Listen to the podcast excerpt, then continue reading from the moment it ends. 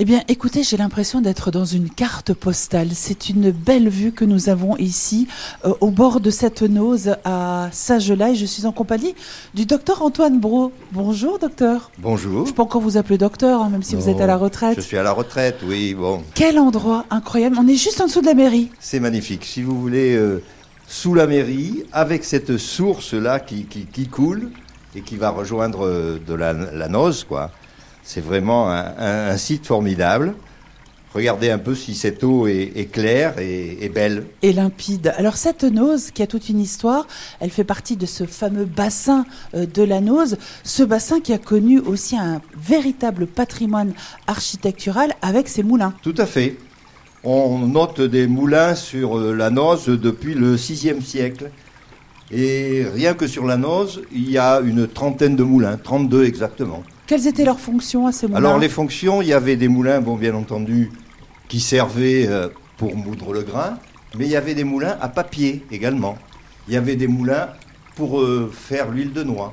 Il y avait des moulins qui étaient également là pour euh, qui servaient, si vous voulez, pour les scieries.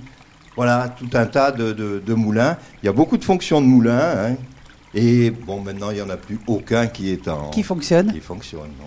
Alors quand vous voyez dommage. ce paysage, docteur, ici à Sagelas, ça vous évoque quoi?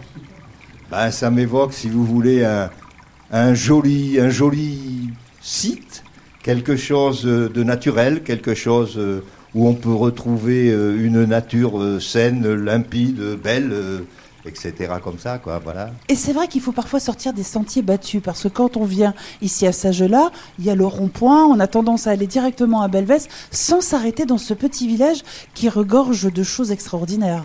C'est magnifique, c'est vrai. euh, Il y a tous ces petits trucs qui sont encore en, en herbé, des petites euh, sources qui, qui, qui sont un petit peu partout. Cette magnifique source de Sage-là, où la fontaine, où les gens viennent prendre de l'eau parce que cette eau est potable. On peut la boire. Mais bien sûr, tout le monde vient se servir ici à la source de, de Fontgoffier.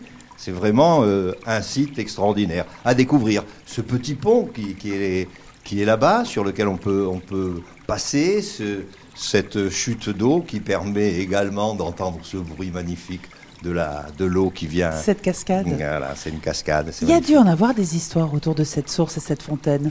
Ben oui, sûrement, mais bon, je ne suis pas un spécialiste, si vous voulez, de l'histoire. Hein. Et puis, ce qu'on peut faire là, par contre, docteur, puisque vous m'avez dit que cette eau de cette fontaine, elle est potable, on la teste, on la boit? Mais bien sûr, quand vous voulez, tout de suite.